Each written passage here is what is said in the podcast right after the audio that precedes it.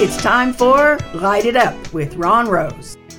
Mo is in the corner and God is in the room lighting the way. Not long ago, Lynn and I ventured north to Alaska. We have fallen in love with the wonders in that state. Two days into our stay in Anchorage, we road tripped it down the Seward Highway toward Homer. This road went through a pass, a valley between massive, beautifully green, cloud splitting mountains. It was a journey toward the light. Photographers always look for light, it's part of the adventure. This roadway took us as far as we could go west. It was mystical. Anchor Point, a small sea town, sits at the most westerly spot. That's where we visited the broadcast antenna installation for KNLS radio. KNLS is a shortwave radio station built in 1983 by World Christian Broadcasting. The antenna is arrayed to broadcast continuously to Russia and China, one third of the world's population.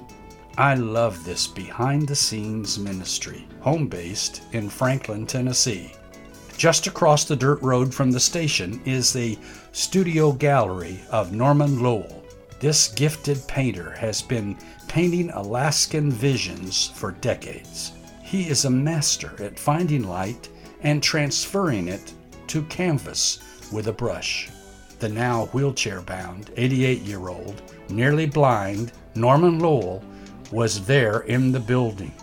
What a blessing it was to talk with the legend of Alaska. Norman and I talked about light. He said, I have been following the light all my life. I have worked on seeing transparency, seeing through stuff until I could see the light. Hmm. This man is more than a master painter. His collection of visions meanders through the best of Alaska, searching for transparent light. Wondrous. It was a great day. I saw the light. And smiles are all around us.